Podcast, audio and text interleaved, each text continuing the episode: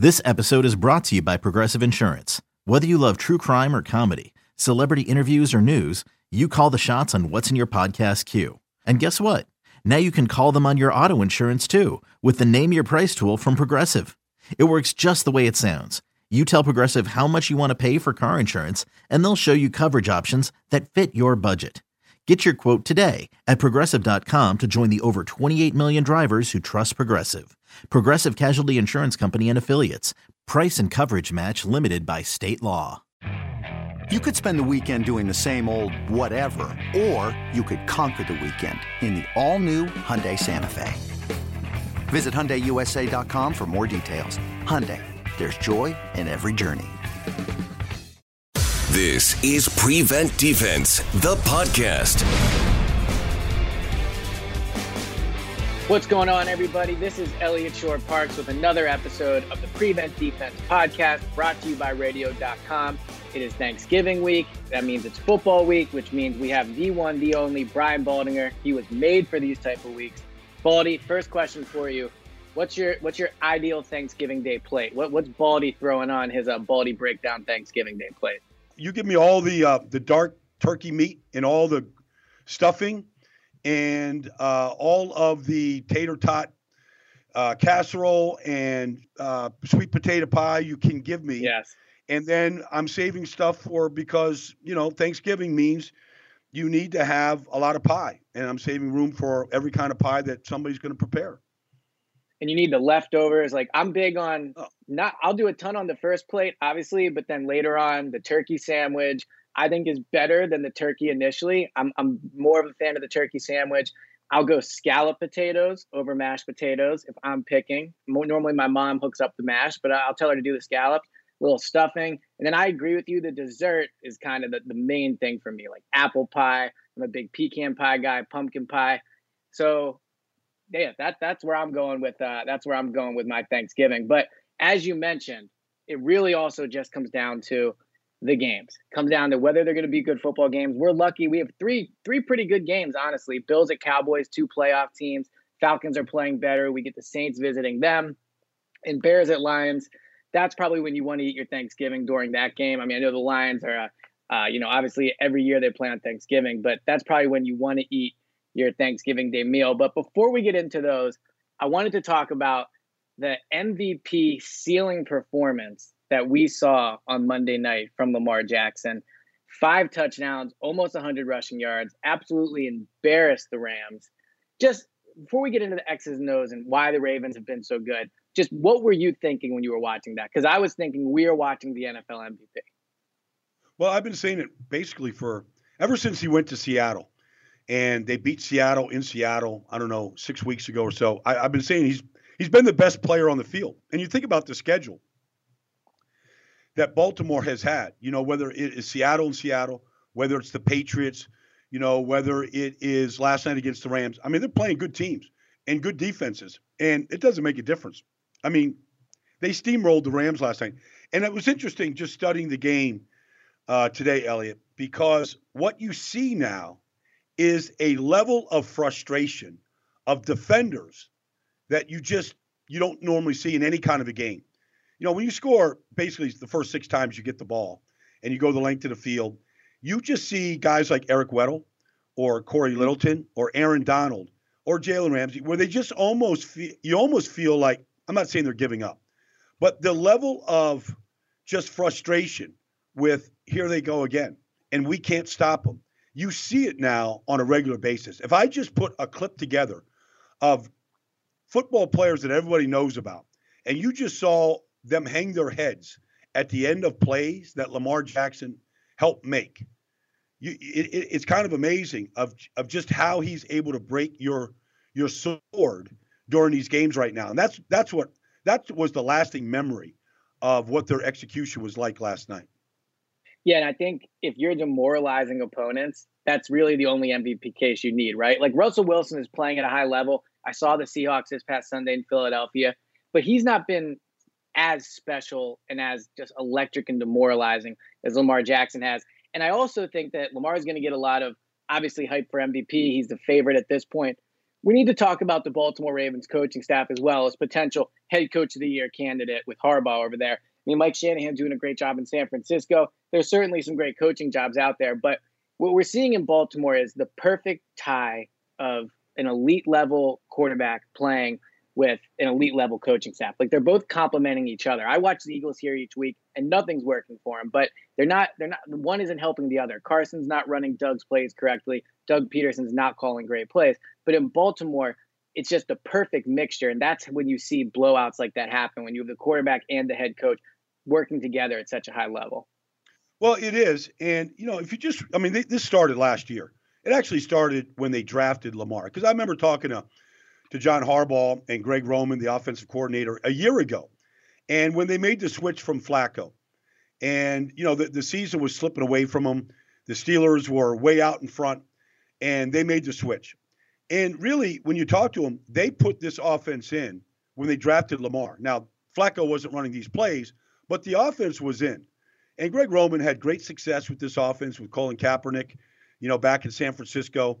And so when they made the move to it, every if you look at how this thing is built, uh, you know, Orlando Brown, Zeus is the right tackle. I mean, everybody said, oh, you know, he runs a six flat forward. He can't play football in the NFL. Well, he can play great football in this style of offense.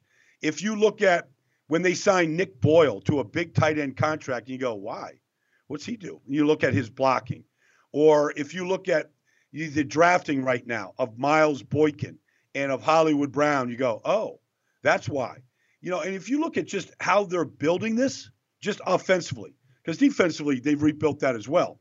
Um, and, and bringing in Marcus Peters was the finishing touch on the best secondary in football right now. But when you look at the offense and how they built it, it's just now when you win seven in a row and you're dominating your opponents the way they are, it's easy to say, yeah, th- th- this was smart. But it was smart, and it started a year mm-hmm. ago. And when they pulled the cord on Joe Flacco, there were people like, oh, you know, this guy can't do it. And, you know, and and not just he can he do it.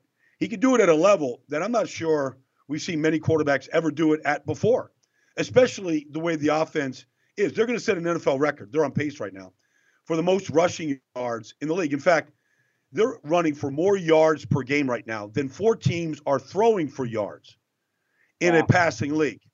So, I mean, we're, we're, we're talking, and then, you know, if you look at the touchdown passes and his runs, he's over 30 touchdowns after 11 games right now.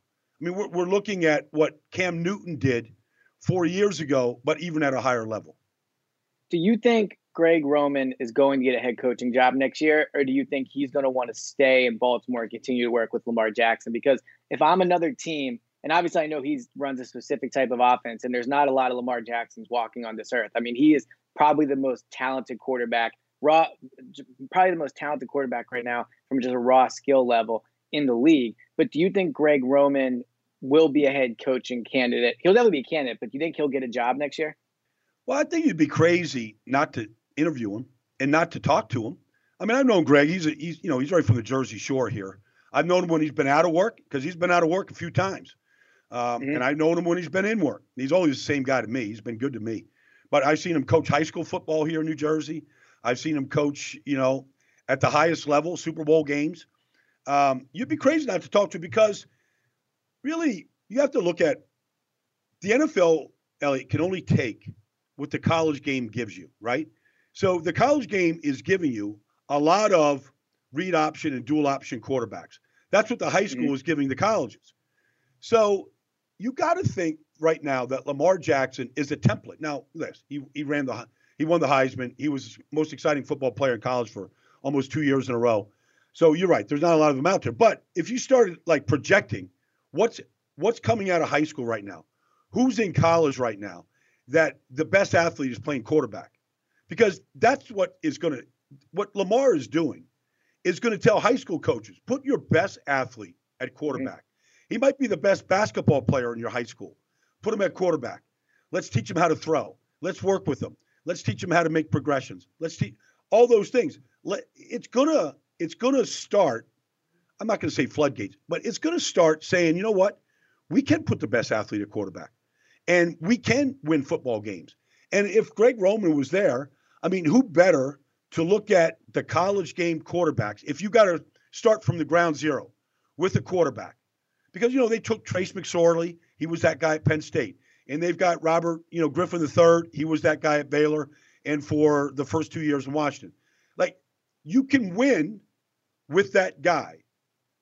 Now, we got to see if he can stay healthy. We got we got to see all these things. He took too many hits last night, but I'm done. I'm done trying to police that part. But yes, mm-hmm. I think people should talk to Greg Roman about how he is putting this together because I don't think that we see. Well, even what we saw, is perfect as it was last night, there's still next levels to this offense. Like it can still grow. I saw unbalanced lines last night. I saw, you know, power runs I hadn't seen yet. Like there's still another offshoot of this, depending on how defenses are defending him right now.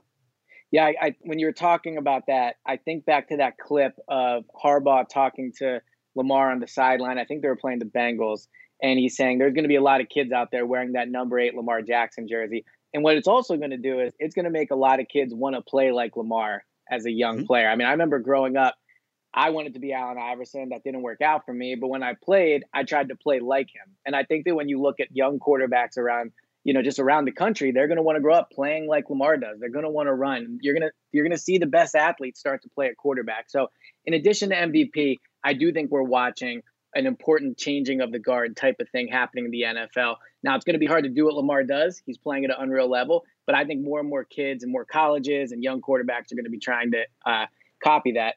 Now, a style not many people are going to be trying to copy unless they want to lose every week is what the Philadelphia Eagles are doing right now on offense and how Carson Wentz is playing. Another disastrous performance. I mean, two years ago, we would have talked about Carson like we're talking about Lamar right now. He was playing at mm-hmm. that level, not the same style, but he was playing on that same dominating type level. He's a mess right now. He's just a complete mess when I watch him. Inaccurate, doesn't know what he's looking at, making bad decisions. The offense isn't helping him. I was at the Eagles Seattle game. Before we get into what I saw, I want to know when you did your Baldy breakdown, what are you seeing from Carson Wentz right now? Well, I have uh, purposely tried not to be too critical because that's just piling on. Um, I, I, have put out uh, plays here and there. I haven't put out nearly the worst of what you saw. Uh, he's got a, a, major case of the yips right now, and all you have to do. When you say the um, yips, just, whatever, to, just to, well, I mean, just, just talking, real quick for the listeners. What what do you mean? I, am talking about Chuck Knoblauch not being able to throw the ball from shortstop to first base. You know, something that you he did his entire life. I mean, Carson right now, if you went back to high school in North Dakota or you went back to North Dakota State, forget about in the NFL. If you went back to his high school days, Carson could make the, the throws that he's missing right now. Like he's missing the most basic plays, screen balls, screen passes to Miles Sanders that are just sailing over his head.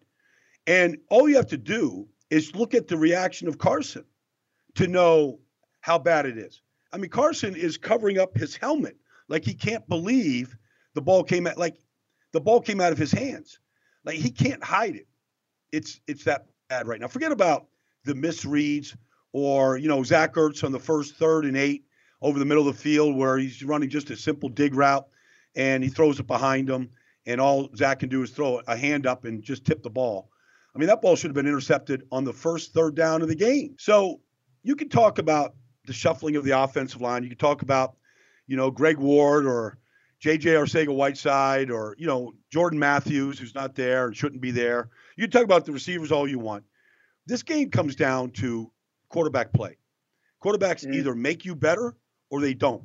And when they don't make you better, and it's magnified because you can't convert third and fours and third and fives to stay on the field so that your offensive line can go to work – on an average defense and run the ball a few more times. Maybe get, I don't know, get Jay Ajayi back on the field and let him put his will on. When you can't do those things, everybody in the organization, including the equipment people and the secretaries, everybody suffers.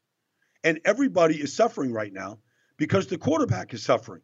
And really, the the, the question really is right now, because it's not about who they play, because they, they, they, they're not going to beat anybody in this league right now, the way they're playing. So the question is, because I saw, like, for example, Eliot, I saw, we all did, we saw Sam Darnold struggle like nobody's business on a Monday mm-hmm. night game. I saw him against Jacksonville where he didn't have a chance to, he, he, he couldn't complete a pass. And then I saw him last week and he looked like a top five quarterback in the league. Uh, you know, in a game against the Raiders on a team that was playing pretty well, and he looked top five. Now that's in a month. He's been rebuilt. So that's to me is Carson is capable of doing that, but what are you going to do for him? Obviously, they they try to go max protection, get the ball out of his hands fast. They're trying to do all those things. It's not working. I mean, I think they've got to like literally scrap the playbook to a large degree and go, okay, what do you feel best doing, Carson?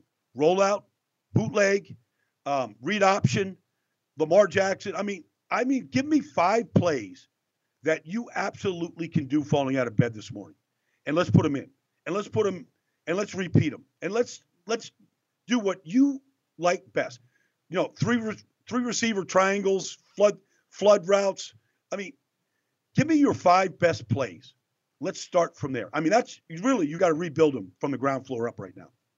Yeah, that's the the problem with where the Eagles are at because I think Carson's problems are are large scale right now, right? Like he's having confidence issues, he's having accuracy issues. These are things that you know not even the Miami Dolphins can solve. Now, I do think the Eagles have a chance to go on a bit of a run here with three winnable games, but like you're saying, with the level they're playing right now, they're not going to be the Dolphins if they played like they did against the against the Seahawks, right? They're not going to play a tough divisional opponent. The Giants aren't great, but the Giants always play them tough. Like they're not going to beat those teams. I agree with you. I think one thing the Eagles could do better is roll Carson out. He's just not good in the pocket right now. He's not. He doesn't know what he's looking at. He has bad pocket presence. He's not accurate. So I would roll him out, try to get him some confidence going that way. One thing you're hearing here in Philadelphia is the receivers are not are, are the kind of the reason this offense is struggling. And there, there's parts of it. I mean, there's routes where it looks like a poor Carson pass, but maybe it's the receiver's fault. But overall, Carson's engine has to make this team go. Like the receivers, JJ Arcega-Whiteside, he's a rookie. Greg Ward was on the practice squad on Saturday. Even when Alshon comes back, Alshon is not Julio Jones. He's not Odell. These guys can't carry the offense. Carson has to do that. Now, the question is, I think for the Eagles, the next five games of the season, it's more important for them to get Carson right than it is to make the playoffs. Like if they lose these games because the defense doesn't play well or they lose a close game with the Cowboys, you know, you live with that. But if Carson doesn't play better for these next five games, the Eagles are in real trouble moving forward because outside of that, when you look at Carson, there's not a lot of young players on this roster to be, be excited about. Well, look, the, this was whether you know Joe Douglas, Howie Roseman, Andy Weidl. I mean, their front office was the day that they made two trades to get up to number two to take Carson. Um, yep. That all they were going to do was build around Carson. Now you can argue that they haven't done a great job of that, but you know at the same time, you know they ha- they had more offensive line depth than any other team in this league. They had two quality tight ends, and you can argue that I mean Dallas Goedert does lead them in touchdowns and like all you know you know, Jordan Howard was a, a, decent power back. I mean, you could argue a lot of different things, but they really have put a lot of resources into Carson. And they're not going to change that. But if the quarterback is struggling to the level that he is right now, and there's no turning your back, I mean, they have to make this work. So I agree with you, Eliot, from that standpoint of the most important thing from this Thanksgiving Day on for the next five weeks is getting Carson right, the way the Jets got Sam Darnold right, the way the Bears have to try to figure out how to get Trubisky right, like you had, like the way the Rams have to try to get Jared Goff right. I mean, these teams are all kind of in the same boat. The Rams and Eagles are different than Chicago because they've given max deals to their quarterback. They have to continue to build around him, and he has to be good. He's got to be a top 10 quarterback. That's what you're paying him to do. Otherwise, you can't you can't unload the contract, and you really are. I, don't want to say stuck because then it sounds negative and defeating. But that's if, I'm Doug Pederson and uh, you know I, I'm I'm you know I'm all these different guys, Mike Groh and all these guys over there. You have to literally be up all night long trying to figure out how you're going to repair this right now. And it is right. critical. It is critical in the next five weeks. Now, the reason I think the, the Eagles are such a perfect juxtaposition right now from the Ravens is that the Ravens are doing everything right around Lamar. They're coaching him right. They have the right players around him, but Lamar is finishing the job. Lamar is playing at a high level. A comparison you hear here in uh, Philadelphia is Russell Wilson wasn't great early on. He was better than Carson's been, but he wasn't that level of player yet. And then the team got rid of some guys, Richard Sherman, like maybe guys that didn't super get along with Russell Wilson.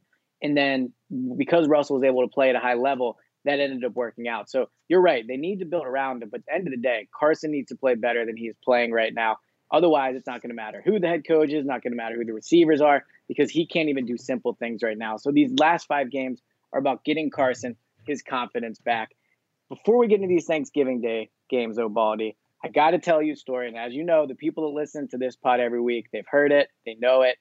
Cafe Altura's COO Dylan Miskowitz experienced how challenging hiring can be after unsuccessfully searching for a director of coffee for his organic coffee company.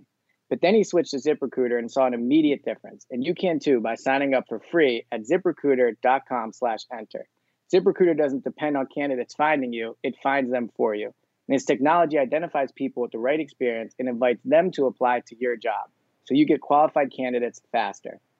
In fact, after posting his job to ZipRecruiter, Dylan said he was amazed at how quickly great candidates were applying and found his new director of coffee in just a few days. With results like that, Baldy, it's no wonder that four to five employers who post on ZipRecruiter get a quality candidate within the first day. So, ZipRecruiter, it's the smartest way to hire, and you can see why ZipRecruiter is effective for businesses of all sizes when you try ZipRecruiter for free at our web address, ziprecruiter.com slash enter. That's ziprecruiter.com slash E-N-T-E-R. Baldy, the first play, the first Thanksgiving Day game, Bears at Lions, two teams that are kind of trending in different directions. Obviously, it's no Matthew Stafford, uh, not going to be on the field. His season's probably over with the back injury, something I saw Carson go through here in Philadelphia, and they're smart to be uh, cautious with him. The Bears, disappointing team. I mean, when we saw this schedule come out at the beginning of the year, we thought Bears and Lions, this would be a good one. What matchups are you looking for in this game? Well, the one thing, if you said, okay, wh- what do I want to really look at between Detroit's offense, Chicago's offense, Detroit's defense, Chicago's defense. I mean, the best part of that quadrangle is the Bears defense. And they played lights out good last week against the Giants. I mean, Khalil Mack got the ball out of Daniel Jones' hands. Everybody does, it seems. But I mean, they're they're playing good defense. They're playing without the best interior player, Akiem Hicks, all year long. But they're they're playing at a high level right now defensively. And so, if the Bears are going to make a move, it's going to be because the defense just becomes a shutdown defense. And that's the one area right now. They're going up against Jeff Driskel. Um, you know, he's a scrambler. He's not a great player. Uh, he struggled through three picks last week against the Redskins. Um, you got to force him into mistakes. And like a lot of young guys, you can do that. And I would say in that first game, that's what's going to be highlighted. People will be looking at Khalil Mack, and he's having a good season. It's not an MVP type year or anything like that, but it's a good, solid season. He misses Akiem Hicks. But he's still a guy that if you leave one on one with the Detroit tackles, he can ruin you and he can change the game. He did last week, and he's more than capable of doing that. And on the back end, on the corners, I mean, they're good. They're good everywhere on defense right now, and it shows. I mean, they're the fourth ranked defense in this league, and that's what I'm going to be looking at in this first game. So, two teams within the division. Obviously, at this point, the Packers and the Vikings seem to be a few cuts above them, right? Both for now and for the future. The Vikings have a quarterback to build around. The the Packers obviously have Aaron Rodgers. The Bears and the Lions are two teams in interesting spots. On one hand, the Lions have been able to count on Matthew Stafford for a long time, but I still feel like their future is brighter than the Bears right now because the Bears are still attached to Trubisky. Like until they move on from him, they're going to be in a lot of trouble. They're not going to be a consistently winning team. Who's which franchise do you think has a brighter future right now? Well, I think I mean, I think that the Lions have to eventually move on from Matt Stafford. I mean, I know he's got a big contract. I don't know what that's like. They're going to need a quarterback, and the Bears need a quarterback. I mean, there's nobody in Chicago that believes in Mitch Trubisky. I don't think he's as bad as what everybody else says. Um, I think they've got a lot of other weaknesses on that team, especially on offense.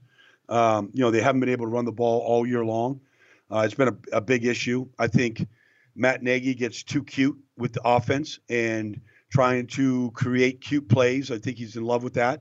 And that's not, it's just no foundation to that kind of stuff. That stuff works when you get the basics done and you have to concentrate on trying to stop, you know, I formation, power runs.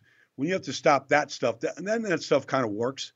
But you know, I don't think either team is in is in good shape. I, I think that Matt Nagy probably has more staying power than Pat than Matt Patricia right now.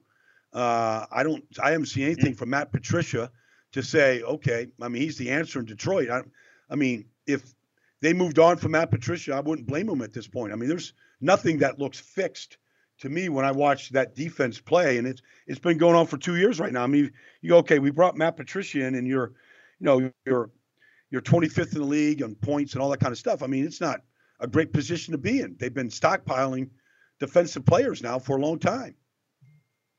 So the next game, I mean, I don't even know if we want to pick a winner in that game. I'll just be thinking about what I'll be eating for Thanksgiving during that matchup. But Bills at Cowboys, easily the best game of the day. We got two playoff teams. The Bills, I saw them in Buffalo, did not impress me, but they just keep finding ways to win games. I mean, eight and three now.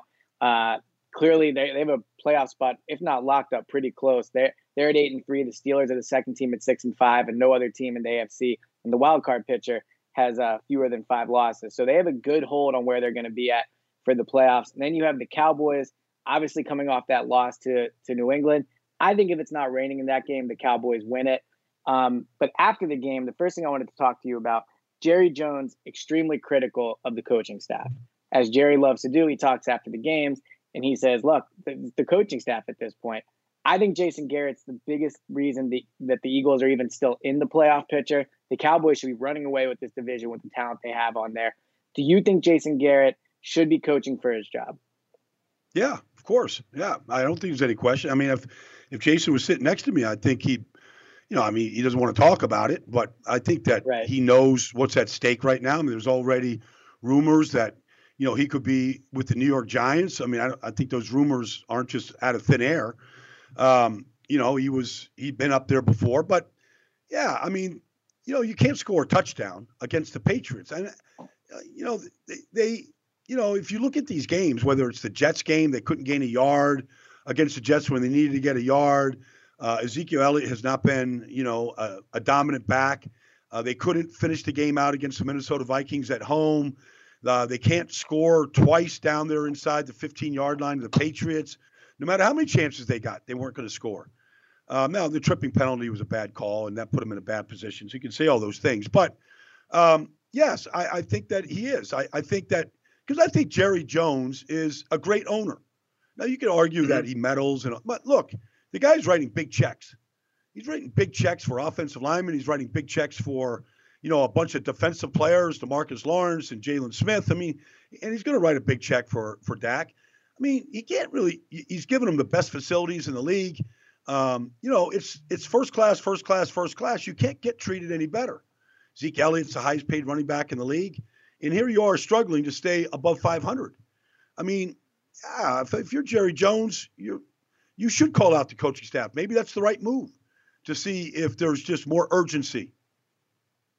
And I, I wonder if maybe his uncertainty in Jason Garrett has to do with the fact that they haven't extended Dak. I really like Dak as a quarterback, but if you're going to bring in another head coach this offseason, not that you're going to move on from Dak, but you want your head coach presumably to have the guy he wants. And it'll be interesting to see if they do hire a new head coach. When you look at a guy like Matt Rhule at Baylor, Lincoln Riley is certainly his name is going to come up. Uh, Urban Meyer has been tossed around, or I wonder if they'll go more the NFL route. But if you're going to bring in a head coach, you want to make sure he's either tied to Dak or you want to bring a guy in that already likes Dak. Mm.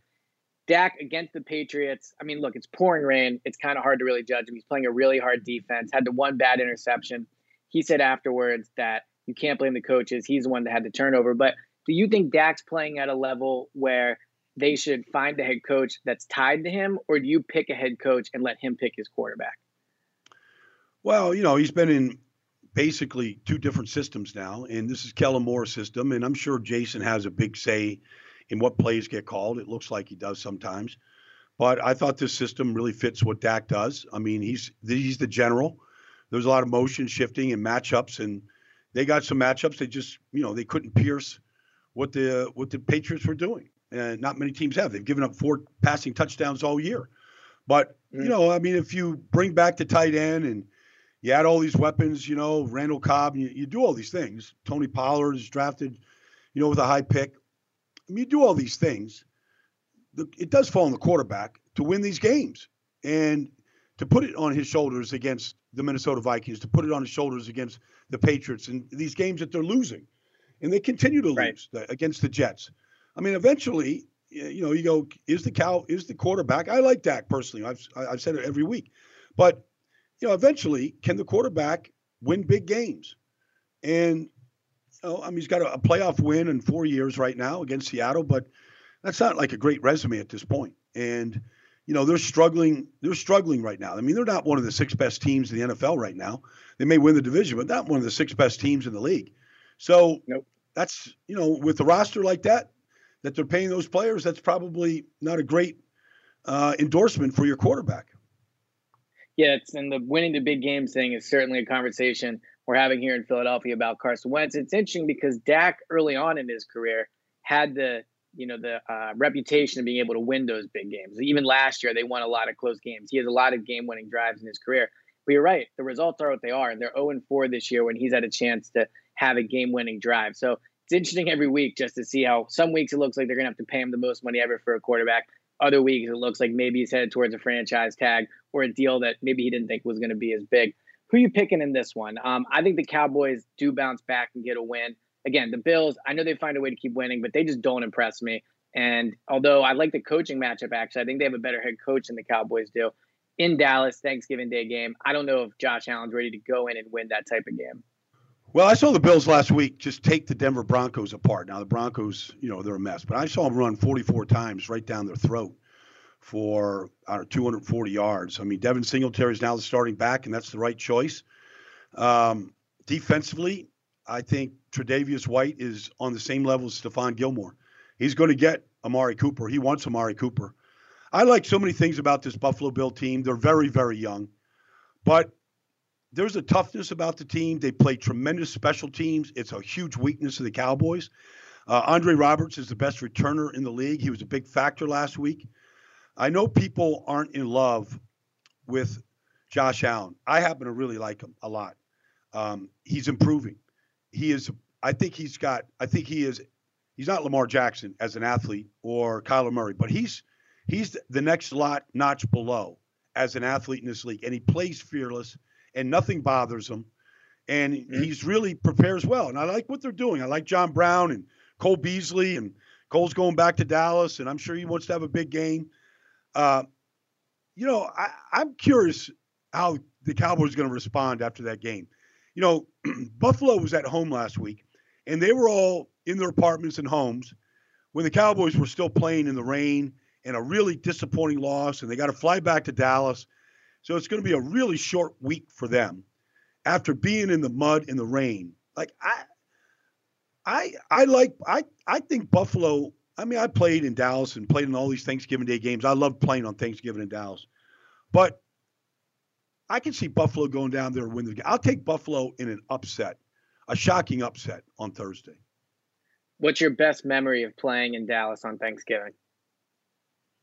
I remember um, we played uh, the New England Patriots before Bill Belichick. So um, BBB before Bill Belichick in 1984. and I was a starting right tackle. We lost all our tackles. I went from guard to tackle. I played against Leonard Sims, who was the first pick in the draft out of Texas.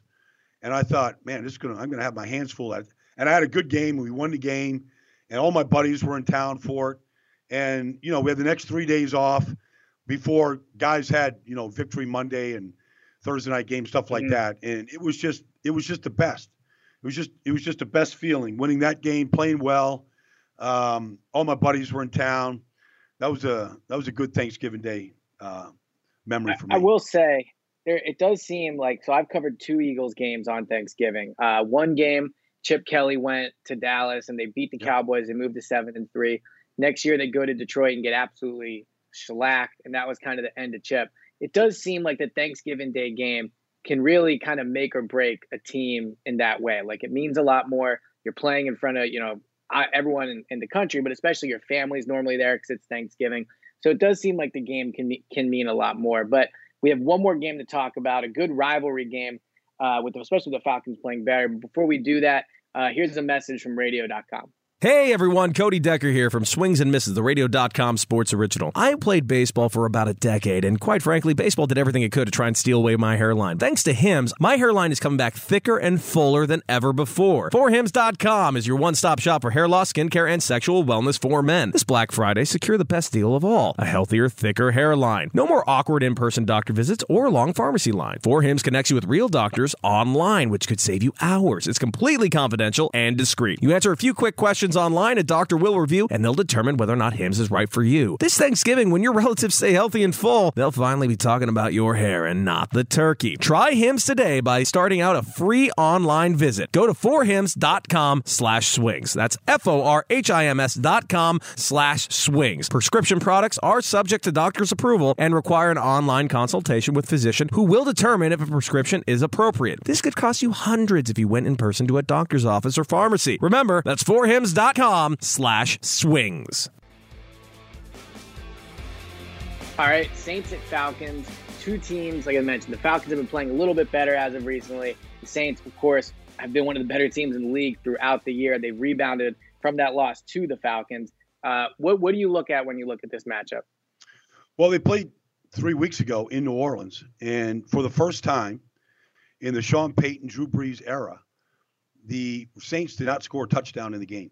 They were held to three field goals. And if you watch them play, I mean, they they played disciplined zone defense, and the front four got home. Now they that that worked uh, for a couple weeks in a row against the Saints, and then uh, the Falcons last week just completely fell apart uh, in that game uh, that they played against uh, Tampa on Sunday. I mean, they just got it mm-hmm. handed by Tampa, and even though they got a couple takeaways from Jameis Winston, I mean, Chris uh, Chris Godwin and Mike Evans both had monster games, and they went back to looking like the old Falcons. So I'm sure New Orleans remembers the beating that they took just three weeks ago, and I think it's time for you know payback from this New Orleans Saints team who struggled. Look, these division games are I mean they play three in a row. They play the Bucs, uh, they played Carolina, and now they play uh, the Falcons. They play three in a row right here, and they're all very very familiar with one another. Matt Ryan will feel really good going against uh, a Saints defense without Marshon Lattimore, and you can see a big day from Julio in this game and all that kind of stuff. So I expect at least the Falcons offense to really show up, and I expect Matt Ryan and Drew Brees to go at it, probably be somewhere between 60 and 70 points scored in this game. I do wonder if a win on Thanksgiving Day night against the Saints could save Dan Quinn's job. I, I think it, his time is kind of past there. But I will say, in all the years, you hear players say, we're going to play hard for this coach to save his job. We want to play for him. Like the Falcons are kind of backing it up. So do you think Dan Quinn, if he can win this game, he has a chance of staying, or do you think that ship has already sailed? No, it hasn't sailed. I don't believe it has. I know Arthur Blank likes Dan Quinn a lot. And, you know, he's you know, do you pull the plug and start over? Do you do you see some sort of fixing that what got him to one and seven to start the season? And you see better overall effort and play? And you know they they they broke down as much as other teams beat them. And so do they stop that? So I think this game is is is probably to your point, uh, pretty paramount. You know, if they just mm-hmm. at home on Thanksgiving night in front of a national TV audience on I think NBC, um, if they go out and they just are awful, and the Saints just run them out of their Mercedes-Benz Stadium, then I think that could definitely precipitate a change. But the Falcons and the Dirty Birds play like they did two weeks before that, uh, and they win the game. I, I think Dan Quinn has a very good chance of being safe and most of his staff to be safe. Well, he'd certainly be thankful for a win on Thanksgiving Day night. I agree with you. Baldy, that's going to wrap it up for this episode. Just want to wish you and yours a very happy Thanksgiving. I hope you enjoy it. And to everybody that's out there listening, I know I can speak for Baldy when I say we're very thankful for you guys continually downloading, listening to us all season. Playoffs are coming. The episodes are just going to get better and longer. And we appreciate everyone and very thankful for the fact that everyone's been listening all year. Thanks, Eliot. Happy Thanksgiving to you and yours. And hope everybody has a safe, happy, and healthy holiday. And enjoy a great day of food and football and family because that's what it's all about. Amen. All right, everybody. Thanks for listening. We'll catch you next week on the Prevent Defense podcast.